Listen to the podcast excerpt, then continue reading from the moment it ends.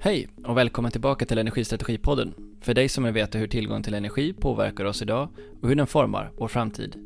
Jag som delar din resa i jakt på svar inom energiområdet heter Niklas Sigholm.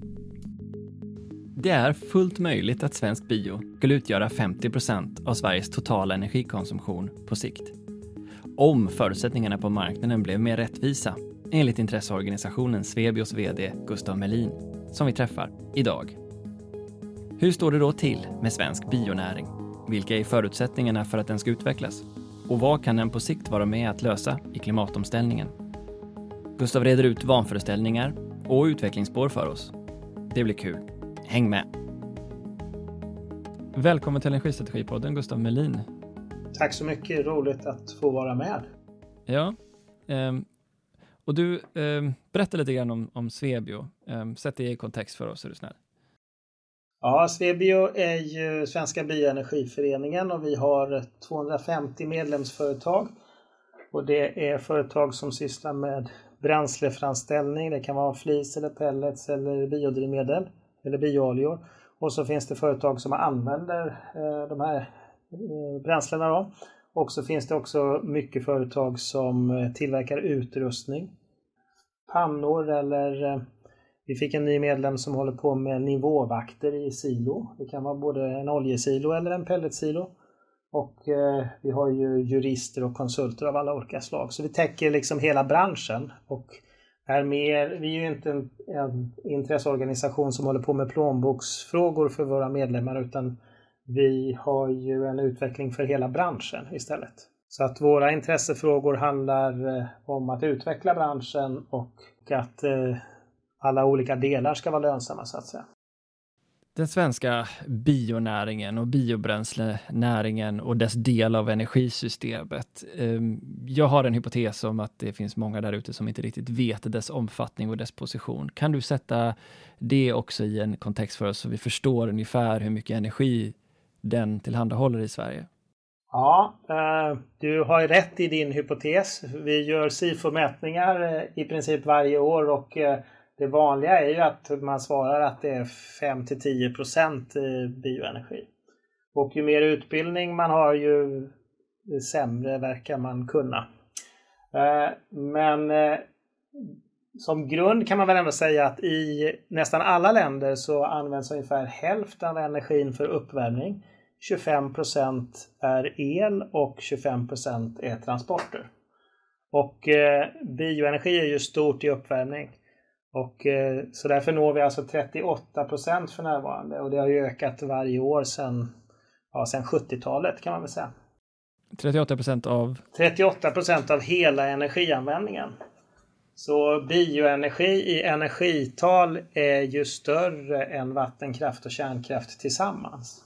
Och det är ju få som kan förstå det riktigt att det är på det viset.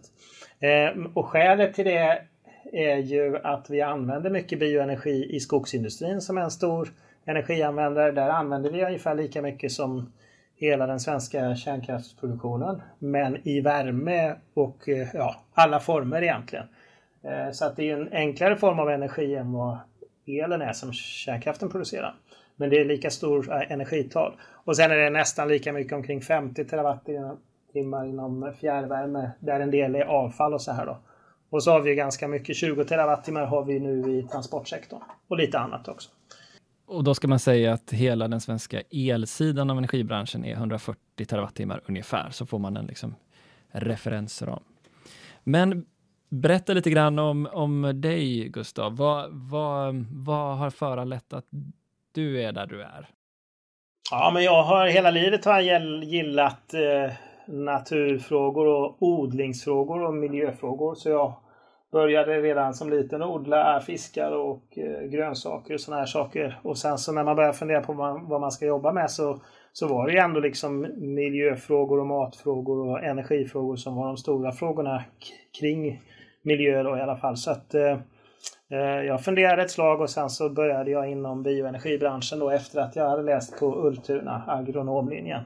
Och då började jag jobba med energiskog och sen har jag liksom fortsatt i den här branschen. Och det är väl egentligen mitt stora intresse överhuvudtaget. Så att jag funderar ju de här frågorna jämt, kan man väl säga. Vad är det som engagerar dig?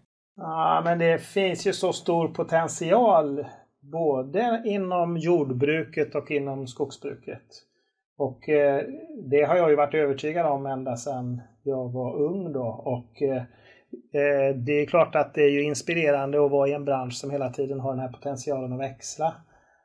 Sen är det väl frustrerande att det är inte många andra som ser den här potentialen på samma vis. Eller att biomassatillgångarna är så stora då. För de är ju... Det är klart att det finns väldigt mycket skog och det finns potential i jordbruket. Men samtidigt så har vi ju... I världen så har det varit brist på mat och människor har svält. Och då är det många som tror att inte potentialen att odla mycket energi också finns.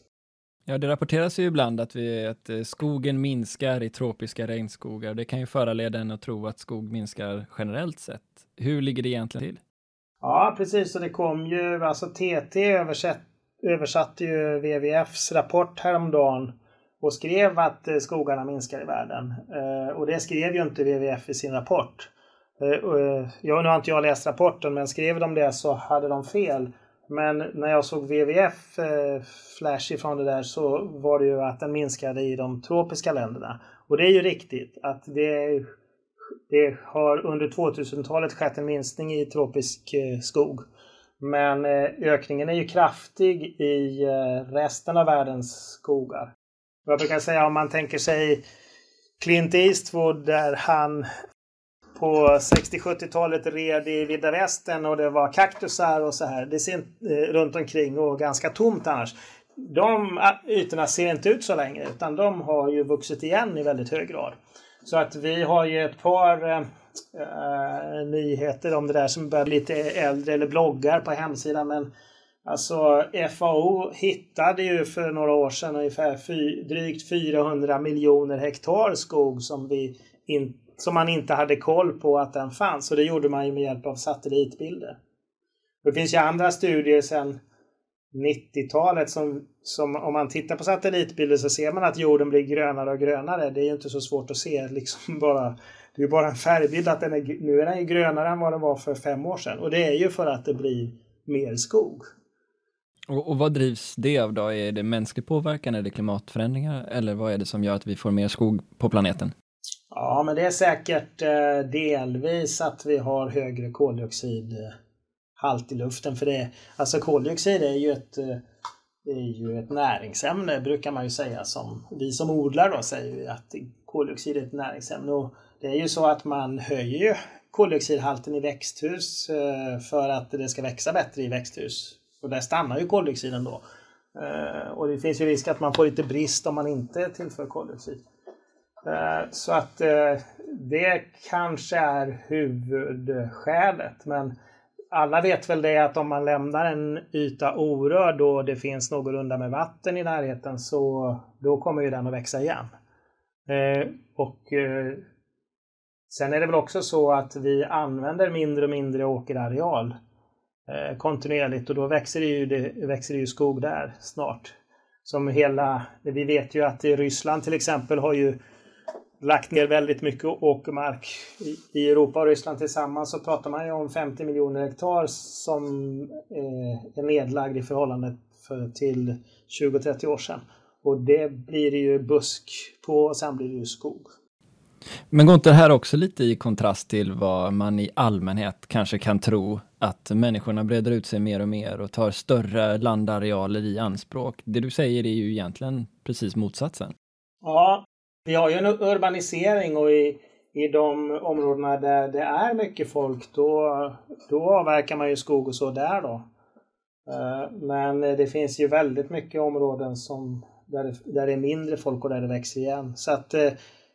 Och vi matas ju gärna med det här negativa. Så att jag tror att vi har absolut fel uppfattning om hur världen utvecklas.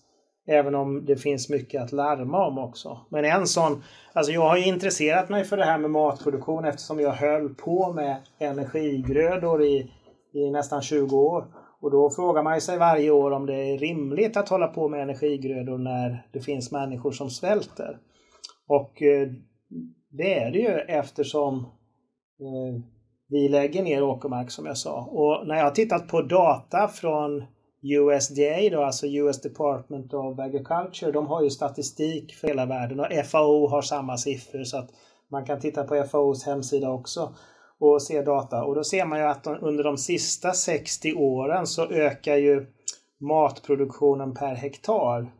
Det ökar snabbare än befolkningstillväxten. Så det är ju så att vi behöver mindre areal för att föda samma befolkning. Och det är ju faktiskt under en period då EU har betalat bönderna för att inte odla mat. Alltså ända sedan 80-talet så får ju bönderna stöd för att de ska odla mindre. Så att vi kan ju öka odlingstakten ännu mer då och frigöra mer mark för att odla energi istället.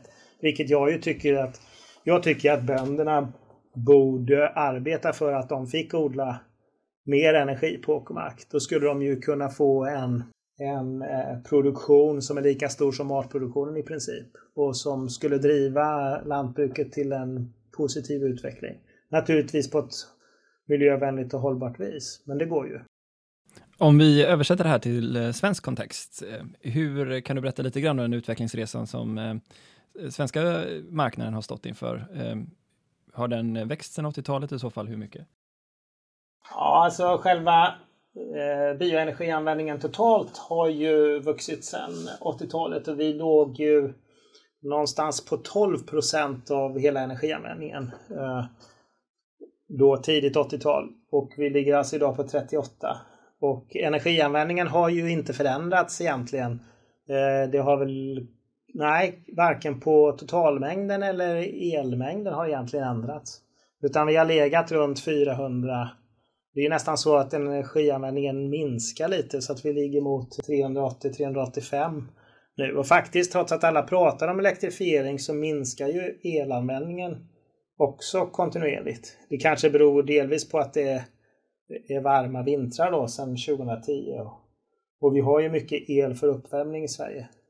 Om man säger, jag hade ju den här siffran tidigare om 50% värme, 25% el och 25% transporter. I Sverige så har vi ju en större andel el än de här 25%, och det beror ju på att vi använder ganska mycket el för uppvärmning. Så vad blir det i siffror då? För hjälp mig förstå här, hur mycket har det ökat totalt sett sedan 80-talet? Ja, då har vi har gått, om vi tar tidigt 80-tal så tror jag det rörde sig om ungefär 60 terawattimmar till 150 idag då. Hur har de här tillväxtsprången gått? Har det varit kontinuerligt så att vi har fått in och växlat ut olja till exempel med biobränsle? Är det så det har skett? Och i så fall i vilka steg? Ja, precis. Ja. Det är ganska intressant. När man är internationellt så tycker ju alla att Sverige är ett unikum. Men Sverige hade ju alltså ungefär 80% fossilt på 70-talet.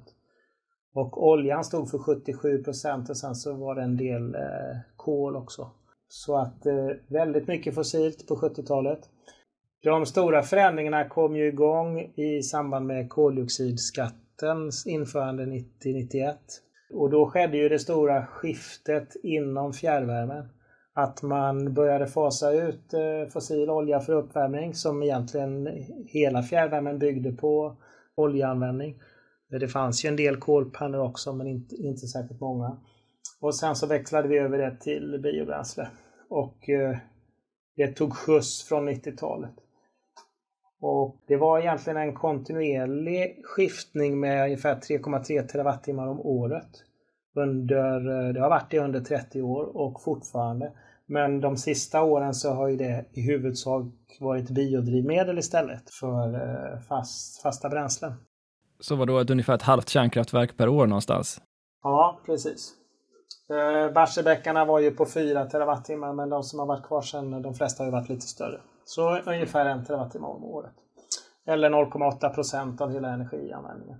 Ja, så till en början så var det väldigt mycket fjärrvärme, och sen 2003 så kom ju elcertifikatsystemet. Och det gjorde ju att... väldigt många inom pappersindustrin och skogsindustrin byggde elproduktion om de inte hade det innan. Och sen så byggde väldigt många också kraftproduktion i fjärrvärmen.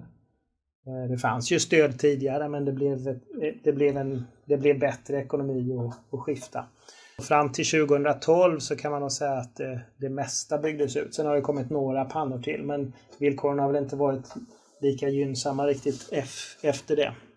Och efter 2010-2012 där så har ju den här utvecklingen fortsatt, även om det har varit mer biodrivmedelssidan som har växt. En stor förändring också har ju kommit till i att industrin som inte är inom utsläppsrättshandelssystemet, de har ju under de sista 10 åren fått höjd koldioxidskatt. Så de har ju gått från en skatt, 2011 tror jag de hade 30% koldioxidskatt mot vad hushållen har. 2015 fick de 60% och sen så 2018 så blev det 100%. Så de har ju väldigt hög skatt, och det är ju då bryggerier och mejerier och godistillverkare och alla möjliga sådana här bolag. De har ju skiftat väldigt mycket till pellets eller biolja, och en del har fjärrvärme eller ånga från fjärrvärme där. Så att det är inom väldigt många olika områden, och både elcertifikatsystemet men framförallt koldioxidskatten har ju varit drivande då. Det var bra att du förklarade det, annars hade vi behövt gå in mer på EU ETS och systemet. Men det lämnar vi där. Jag tänker vi tar den här diskussionen om biobränslets förnybarhet allra först. För det har dykt upp en debatt, så vet jag inte hur stor den är, men det har ändå dykt upp en debatt som ifrågasätter, och det gör det ju med jämna mellanrum ska sägas också för den som varit med länge i branschen, om huruvida vi kan klassa biobränslen och utsläpp från svensk bio som förnyelsebart.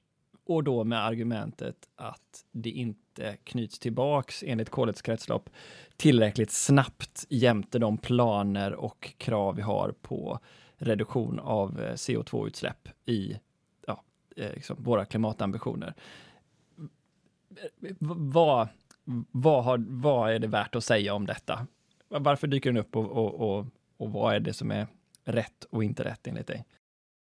Ja, men skälet till att den dyker upp, det är ju att en stor del av miljörörelsen inte vill att vi ska skörda skog. Alltså att man vill ju att vi ska spara mer skog. Därför att man vill ha biologisk mångfald. Sen är det jättemånga som hakar på. Många elbilsförespråkare hakar ju på, för de vill gärna att biodrivmedel ska få problem då, så att... Så gillar man de argumenten och tycker inte att biobränsle är tillräckligt förnybart. Jag tror att det är väl det. Det finns säkert någon annan argument till varför diskussionen kommer upp. Men hur förhåller det sig? Man har ju fel, och man kan ju inte med någon god vilja i världen, tycker jag, hävda att biobränslen inte skulle vara hållbara så länge man inte skördar väsentligt mer än vad det växer.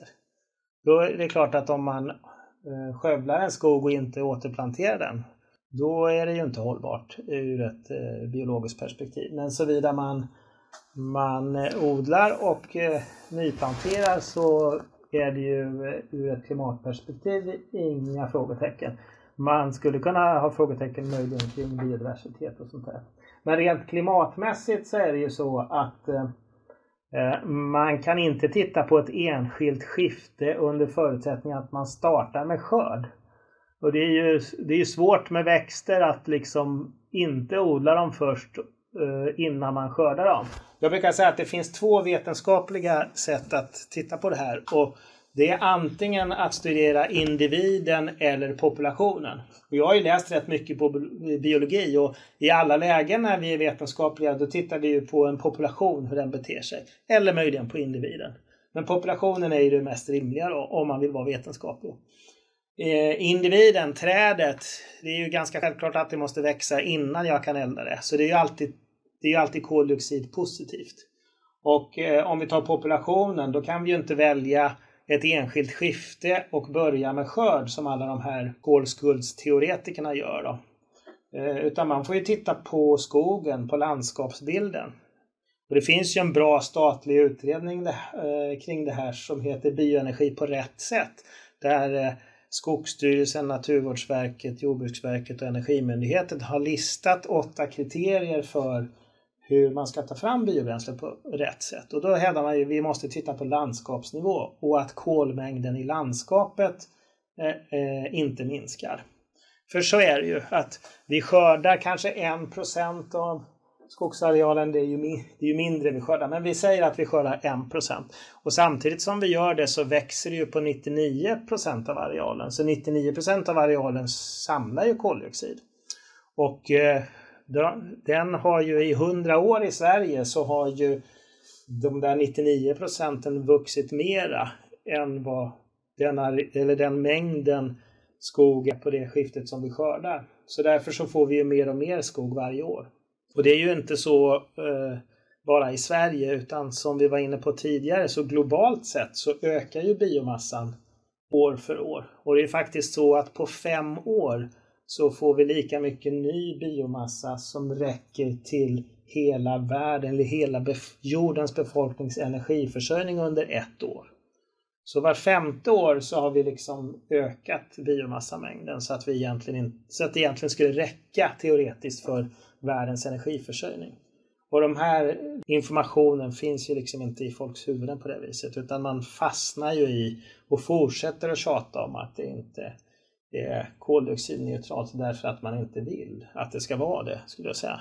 Och tyvärr så har ju många journalister köpt den här kolskuldsteorin så att de säger ju då både i tv och i radio här i år så har man ju sagt att det tar 70 år för skogen att samla in det här koldioxiden igen, men det är ju alltså inte sant. För det beror på hur de har valt att räkna det då? Ja, precis. Finns det något mer att tillägga, tänker jag? Ja, men jag kan lägga till en sak, och det är ju så att vi, precis som all annan industri eller all annan verksamhet, måste ju ha regler som vi följer. Och jag brukar jämföra med till exempel i trafiken.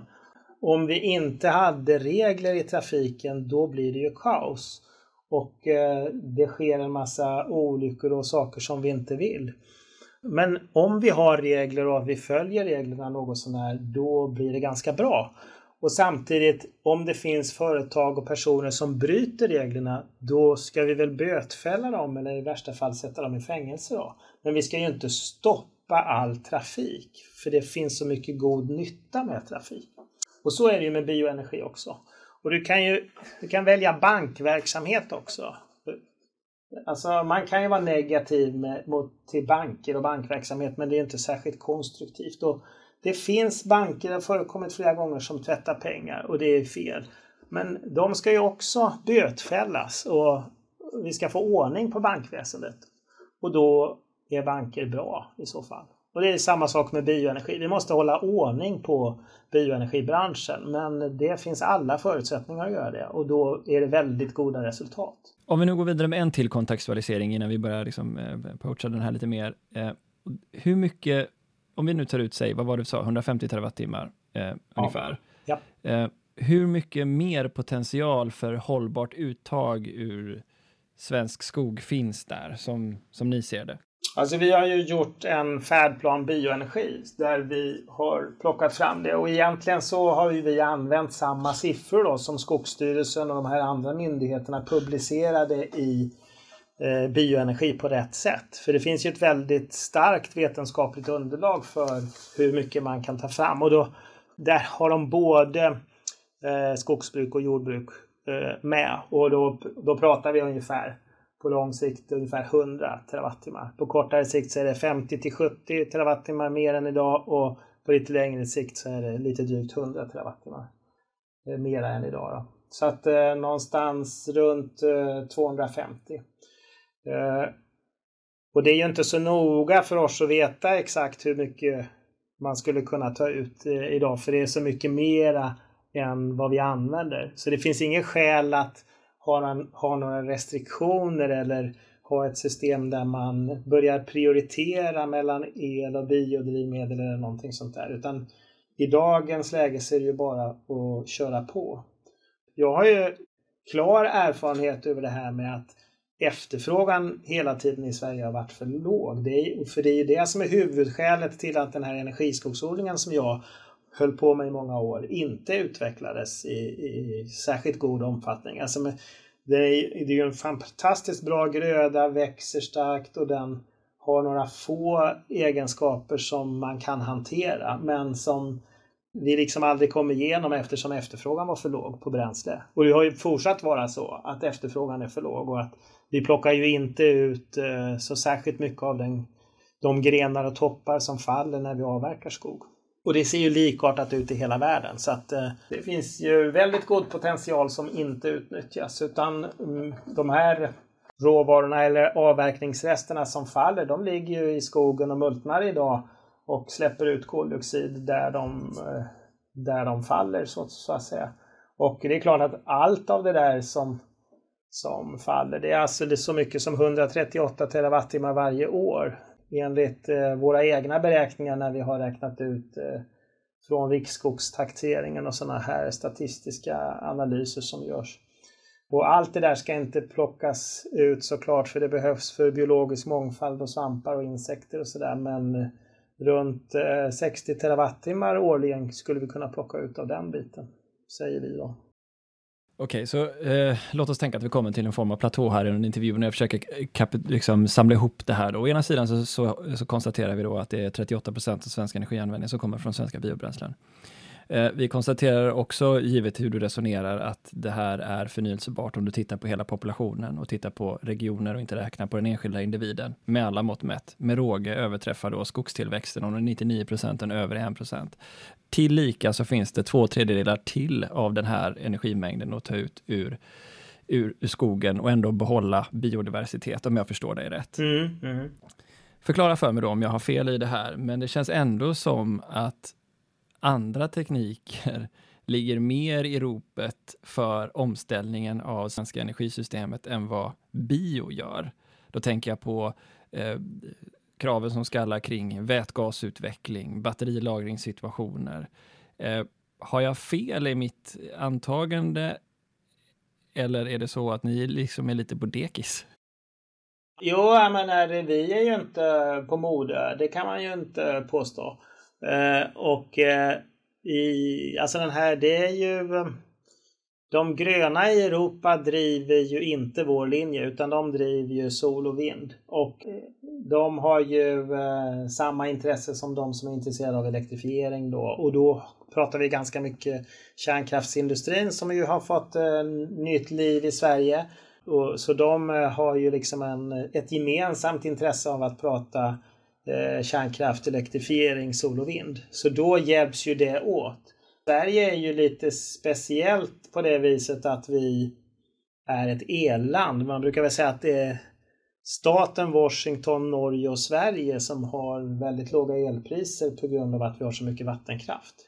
Och det har ju naturligtvis byggt en viss attityd eller inställning till elpriser. Vi har ju liksom med modersmjölken att el ska vara billigt, och det blir väldigt konstigt när elpriserna blir höga, och då blir, eftersom vi använder mycket el för uppvärmning också, så blir ju många arga och det blir stor debatt om elpriset blir högt.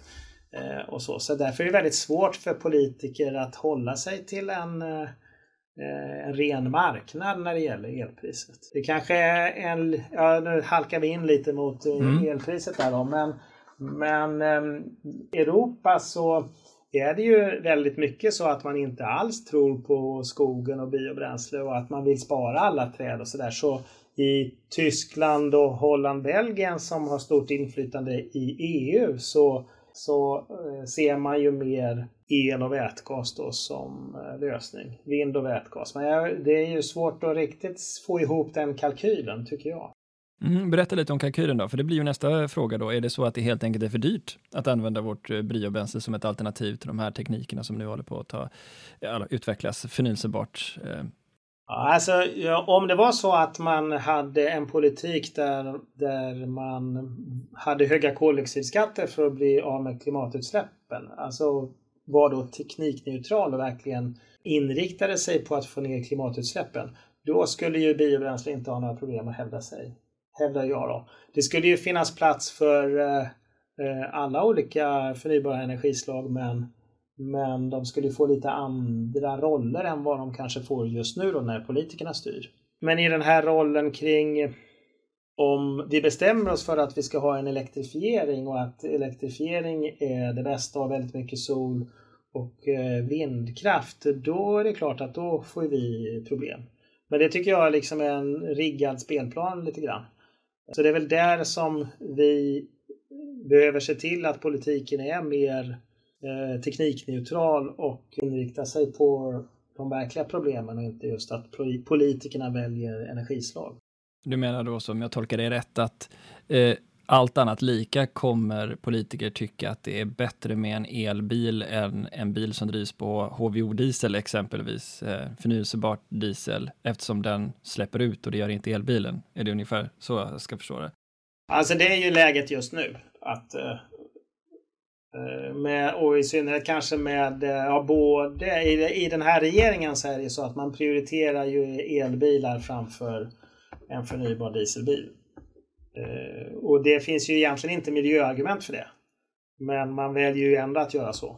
Och förklara lite mer detalj. Jag vill ställa den här frågan igen då. Hur kommer det sig, som du ser det, att det blir så i Sverige? Jag förstår att Tyskland och Holland, som har en annan kontext, kanske landar där. Men i Sverige, där vi ändå trots allt har skogen in på knuten. Vad är det som föranleder det? Ja, vad är det som föranleder det i Sverige? Alltså det går ju inte att svara något annat på det än att de politiker som just nu är i beslutande situation, de vill prioritera elbilsutvecklingen. Och de tror att det är en bättre miljöutveckling med det. Alltså, och då måste man väl kanske förklara lite hur jag ser på saker. Jag gärna det. Varför det inte är ett klokt sätt. Jag tycker ju att man ska använda generella styrmedel med, och då är ju det koldioxidavgifter, det är NOx-avgifter och det är avgifter på svavelutsläpp eller partiklar. Alltså de saker som orsakar en dålig miljö och sämre hälsa. Men jag menar ju att det är så att med en förbränningsmotor på ett biodrivmedel så dels så får du ju inte ökade koldioxidutsläpp, för plantorna tog upp den där koldioxiden i atmosfären några månader innan vi använde det i bilen.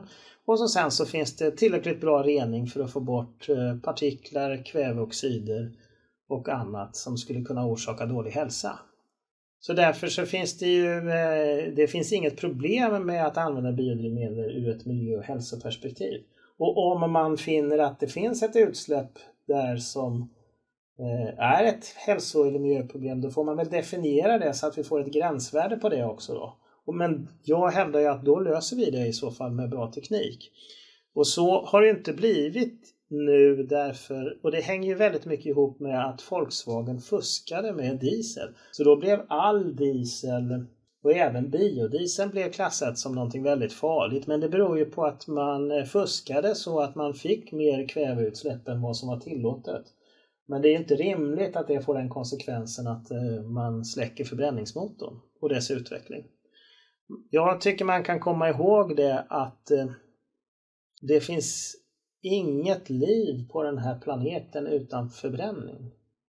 Det kallas ju cellandning eller respiration. Men det är precis vad det är i varje kropp och i varje växtcell och varje bakterie. Så lever ju vi av en bioenergi. Det kan vara kolhydrater som vi äter eller etanol i en motor eller så. Men den här förbränningen är ju likartad både i levande djur och växter och i motorerna. Och det är liksom ingen skillnad på den egentligen. Det är bara i en annan temperatur och det gäller att hantera eventuella farliga utsläpp. Men förbränning är ju otroligt bra, för annars så skulle vi inte ha något liv på den här planeten. Så man kan inte vara emot förbränning riktigt, då tycker jag inte man har tänkt färdigt. Var ser ni att det finns renässans för biobränslen? Vi har ju reduktionsplikt redan idag för vissa bränslen. Alltså, vilket innebär att man har krav på att blanda in viss mängd förnyelsebart i dem. vart ser ni att det är på väg? Om man ska vara konkret, hur stor del av exempelvis transportsektorn det är rimligt att tänka sig att bio tar? Eller finns det andra viktiga som strömmar som ni ser som stora tillväxtområden? Det blir ju säkert en del elektrifiering, men det som inte blir elektrifiering, det kan ju bioenergin ta, för den räcker ju som jag ser det till det som behövs i en effektiv energisektor över hela världen. Då finns det ju biomassa för det. Eller så sätter vi igång och odlar den då.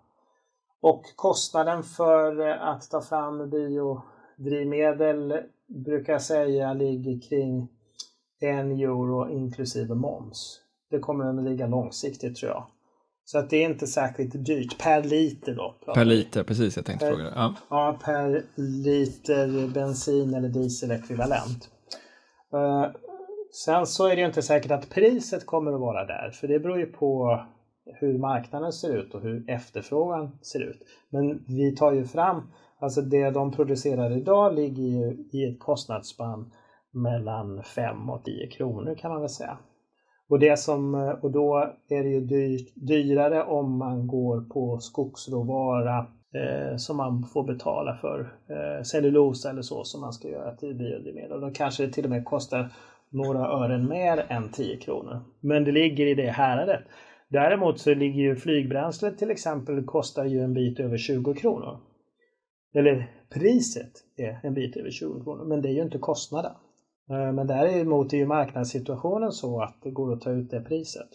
Och här behövs det väl en del statlig upphandling tycker jag för att se till att det finns tillräckliga volymer och för att priset hamnar på en lagom nivå. Så där finns det ju, för det är inte lätt att komma igång med produktion från råvaror som är dyrare som cellulosa för att göra biodrivmedel till exempel. Eftersom det finns så stora volymer av billigare råvaror än då från jordbruket eller frityroljor eller så här. Som ju hela tiden kan komma in på den svenska marknaden också. Så därför är det är ju svårt att investera i en fabrik som ska göra bensin av lignin till exempel. Därför att man riskerar konkurrens från en internationell produktion som har en billigare råvara. Så därför så behövs det upphandlingskontrakt för att få igång de här fabrikerna som har lite speciella råvaror och som är svenska då. Sverige är ju otroligt bra industriellt, men vi har ju inte möjlighet att producera råvara till så låga kostnader som man kan i tropiska länder eller internationellt så. För det växer ju bättre i andra länder helt enkelt. Så det behöver man ju ta hänsyn till när man gör upphandling. Vad är det för nya strömmar och ny produktutveckling som kommer ur biobranschen nu? Det har ändå förutspåtts ett tag att förädlingsgraden av den råvara vi har ska höjas. Var ser ni det någonstans? Ja, men det finns otroligt många roliga projekt, och det som en sån sak som har hänt på senare tid är ju till exempel den här produktionen i Sunpine som gör talliselolja, och där man också har kopplat på då och plockar ur steroler och hartser och sånt här som går till läkemedelsindustri och lim och färger och grejer. Så det har man ju liksom byggt en helt ny bioekonomi kring det, inte bara biodiesel. Och en annan grej är ju det här som Cetra gör i Gävle då, med att man bygger pyrocell så att man gör en pyrolys, och när man gör det så i deras fall så använder de sågspån, och då hettar man upp det utan syre, då får man någonting man kallar en pyrolysolja, alltså en vätskefas som faktiskt innehåller 40% av energin i sågspån eller flis då. Och sen så får man den fasta delen som är mera träkol eller charcoal som man låter gå in i kraftvärmeverket och göra el och värme. Fast det skulle man ju också kunna då spara den där träkolen och låta den bli råvara till stålindustrin eller cementindustrin och så. Som man gjorde, folk pratar ju om att vi har ju hybrid så att säga med vätgas, men om inte hybrid lyckas då kan man ju gå tillbaks till åtminstone 850 år av de här åren vi har gjort stål, så har vi ju använt träkol. Och det går ju naturligtvis att göra det igen under förutsättning att vi har bra volymer med träkol då. Men i den här pyrolysen den producerar alltså antingen el och värme då, eller träkol. Och så får du ut den här vätskefasen eller pyrolysvätskan. Och faktiskt kan man sätta en reaktor som gör den här pyrolysen framför varje kraftvärmeverk. Så innan man gör el och värme så skulle man kunna ta ut 40% av bränslet som vätska då. Och då kan man faktiskt, det har man gjort ända sedan 2013 i Joensuu i Finland. Det är Valmet som har satt en reaktor på Fortums anläggning. Och där har de ju då producerat den här pyrolysvätskan som man sen använder som topplassolja också. Eller peak load oil. När det blir verkligen kallt då, så kan man använda den som spetsolja. Så det är intressant bara det att man ersätter andra oljor med den här spetsoljan. Den är lite besvärlig för den är väldigt basisk och frätande då man måste ha. Alltså det finns utvecklingsproblem runt det där. Men det är helt klart jätteintressant just för att kunna ha det som råvara för andra biooljor och drivmedel då. Och då skulle man kunna komma i ett läge där man faktiskt kör kraftvärmeverken i princip hela året och i alla fall så i teorin så borde man kunna göra antingen el och värme då med den fasta fasen eller träkol resten av året då, eller så kan man producera drivmedelsvolymer hela året. Och i vissa lägen så kanske även på sommaren så går man in och producerar el då, om det skulle finnas behov av el. Det där ligger ett antal år fram, men det är ju så att man bygger en ny testanläggning i Karlstad just nu. Så att man bygger en reaktor i Karlstad för att köra ordentlig demo på. Så det är inte så långt borta. Så en del av de här stora satsningarna, både jag tänker hybrid men även det LKAB gör, det skulle enligt dig mycket väl kunna bli förnyelsebart med hjälp av bränslen från skogen? Ja, absolut. Det är ju i område efter område så här så finns det ju roliga tekniska steg att ta. Och även såklart produktionsmässigt när det gäller att få fram råvarorna på ett billigare sätt. Och så. Mm.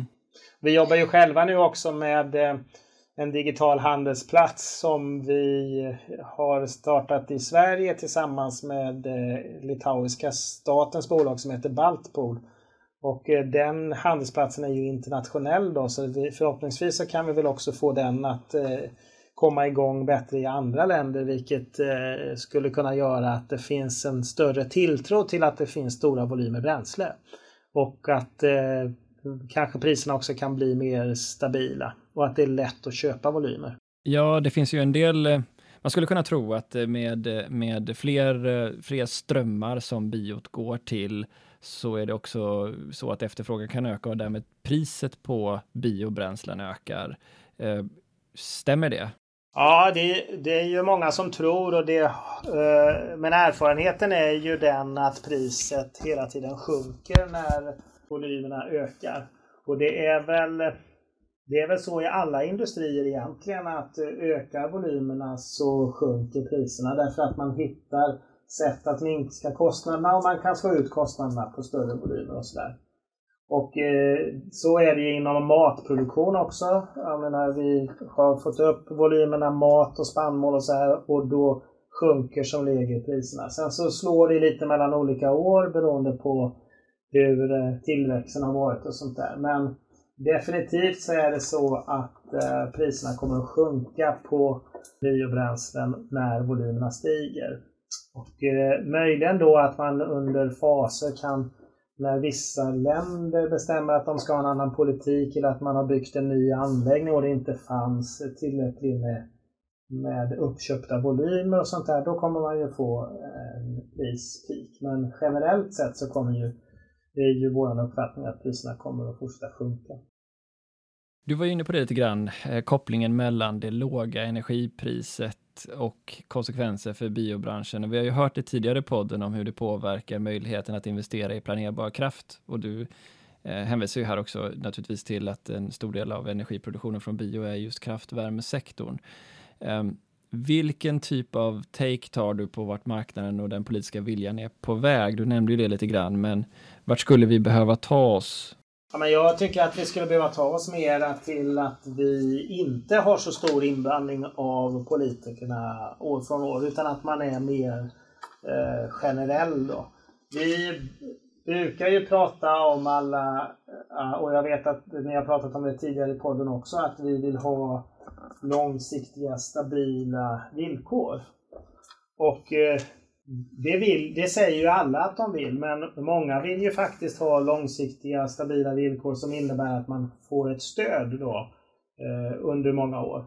Men det är ju inte långsiktiga, stabila villkor, utan vad är det?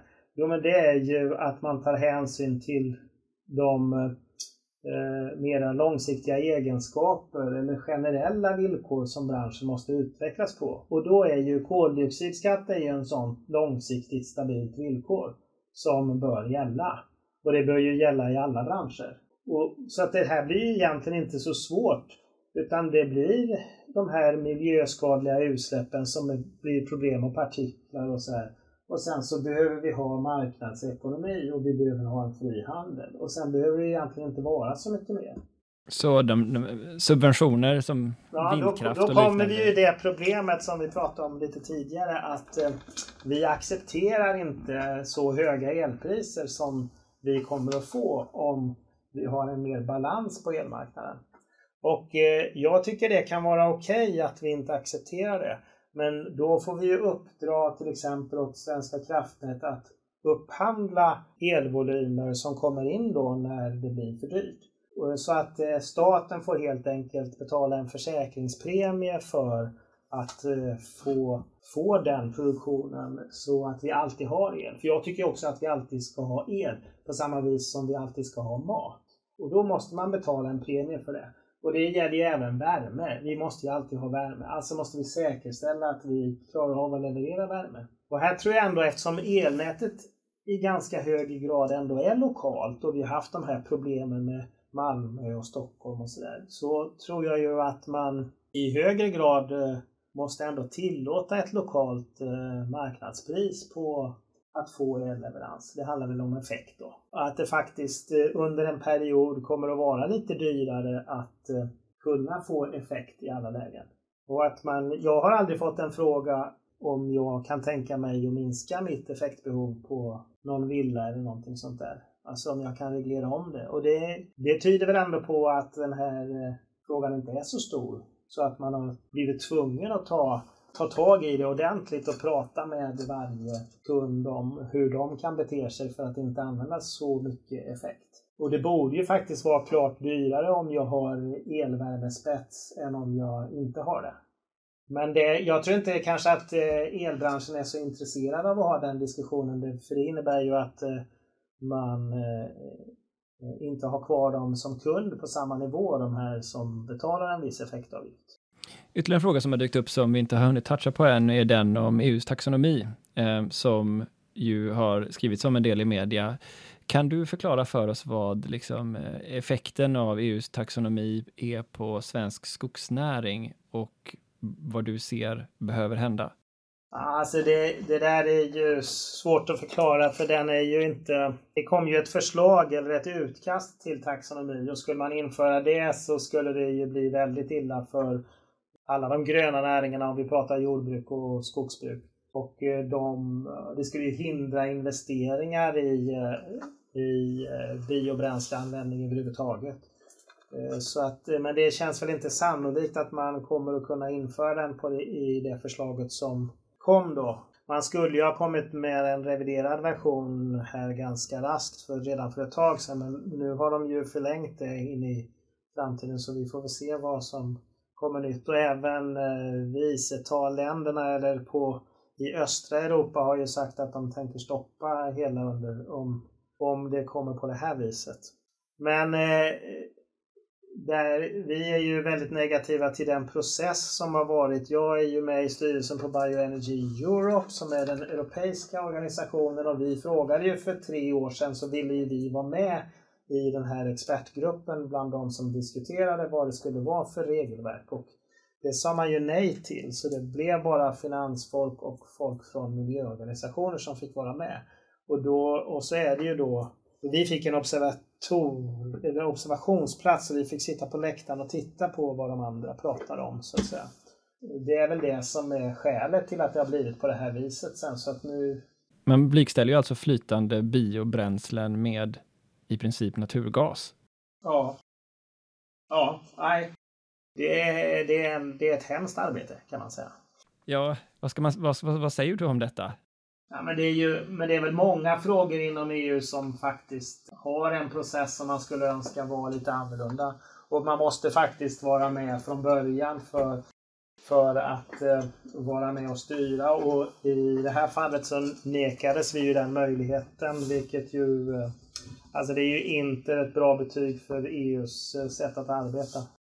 Om vi blickar framåt då, vad är din och er plan för att öka biobränslets status i energiomställningen som pågår just nu? Ja, men det är ju mycket att informera om det här som vi har diskuterat idag, plus att fortsätta arbeta för de här mer generella villkoren som jag tror att alla egentligen skulle kunna ställa sig bakom. För att det är ju då som vi får snabbast resultat i klimatfrågan ändå. Alltså om vi jobbar med koldioxidskatt och med utsläppsrättshandelssystemet. Då får vi väldigt goda resultat i den. Och jag tycker det är tråkigt att svenska regeringen nu jobbar... Jag är inte emot elektrifiering, men jag tycker elektrifieringen ska ske på egna villkor. Och jag har väldigt svårt för att man ska införa regelverk med krav på laddning i hus och så här till exempel.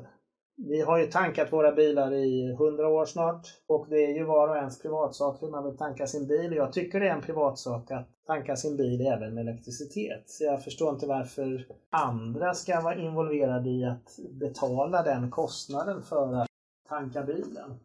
De som inte har en bil, varför ska de vara inne i och hjälpa till med det? Det har jag svårt att se. Jag kan inte se att det finns en sån fördel, för elektrifieringen behövs ju inte för att lösa klimatfrågan, utan det är ju en av många pusselbitar för att lösa klimatfrågan. En pusselbit är det här med carbon capture and storage, eller också ibland uttryckt bio-CCS då, om det riktar mot just biobränslen. Vad är er position kring det? Ja, men vi tycker att det är positivt att många vill satsa på det, och IPCC tror ju att det är nödvändigt för att klara att få ner koldioxidutsläppen och minska halten i atmosfären. Så att vi ser gärna en utveckling där vi också satsar en del svenska pengar för att få till de här första demoanläggningarna för att klara det. Sen så ska ju det där leva ett långsiktigt liv också i en finansiering, och då tycker jag ju att det ska in i utsläppsrättshandelssystemet, så att man får betalt samma pengar som man skulle få för... Ja, den som släpper ut koldioxid, han får betala just nu då 35 euro, och då är det de där 35 eurona som man skulle få betalt för att man samlar in koldioxid. Ja, det räcker ju inte riktigt då om man ska klara av att finansiera CCS-anläggningar. Nej, det är väl riktigt, men det är väl ändå det som är kostnaden och borde vara värdet. Och då är det väl så att man borde skruva... Ska man tillåta det så måste man ju skruva åt utsläppsrättshandelssystemet också. Och då kommer väl priset att höjas där, så att det kan kanske täcka det. Mm. Men samtidigt så har man ju svårt för att en stor del av Sveriges budget ska läggas på att samla in koldioxid, samtidigt som norrmännen fortsätter att lägga en 150 miljarder norska pengar i fjol på att leta rätt på mer olja. Jag såg att de lämnar ut ett antal rättigheter för att plocka upp olja också nu i Nordsjön. Och att, det känns ju besvärligt att Norge fortsätter att plocka upp mer olja, och vi ska använda den svenska statsbudgeten för att samla in koldioxidutsläpp, som ju faktiskt är en del av de norska då. Men det låter som att du återkommer till en höjd koldioxidskatt och låt marknaden verka är ett centralt budskap i det du hoppas på framöver. Ja, så är det ju. Därför att jag tror ju också att potentialen för odlade grödor eller användning av biomassa från skog är ju mycket större än vad de flesta tror. Så därför så tror jag att många av de lösningarna kan göras till en lägre kostnad än vad vi ligger på de här 55 euro eller någonting sånt här som kanske CCS och bio-CCS skulle kosta.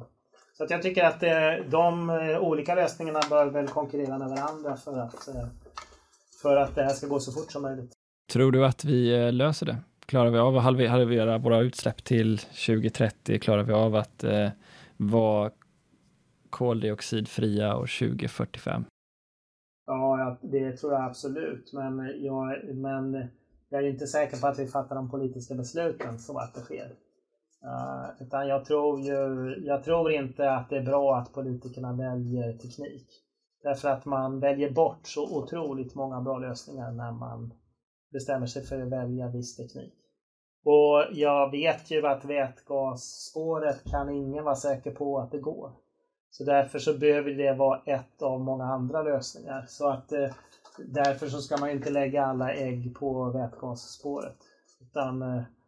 Utan det är ju bättre att jobba med koldioxidskatter och sen så får ju de företagen som tror på vätgas satsa på vätgas. Och så kan ju andra företag satsa på sina lösningar. Och när alla de här företagen då satsar på det de tror på, då löser vi det här.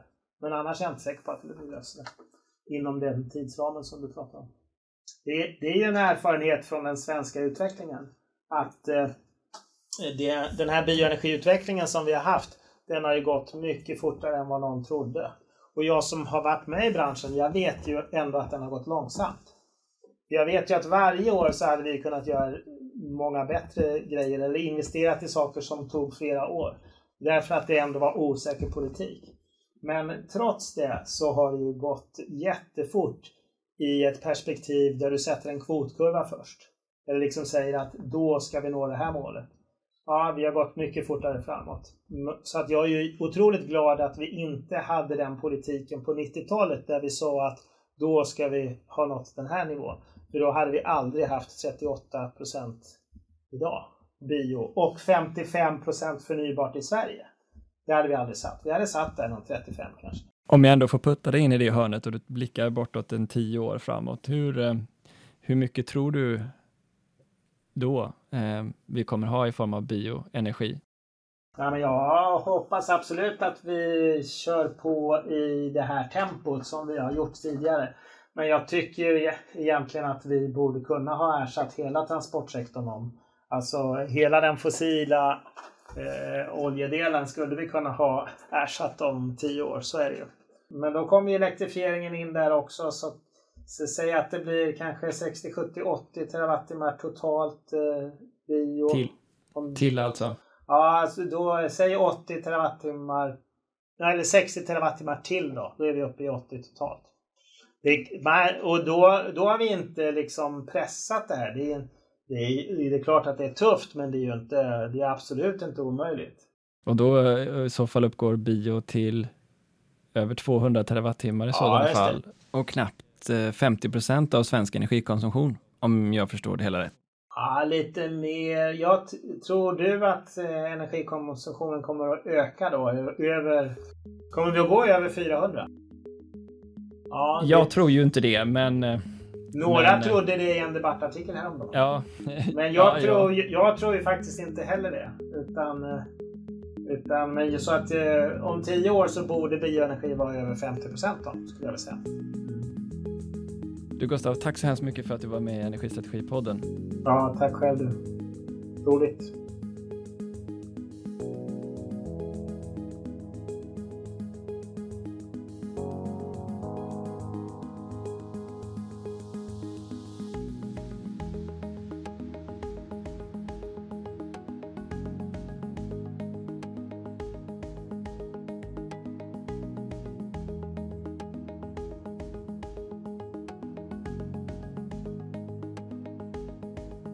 Podden produceras av Sigholm, er partner för förändringsprojekt och digitalisering inom energibranschen. Besök oss på våra sociala mediekanaler för att diskutera avsnittet vidare. Länk finns i beskrivningen.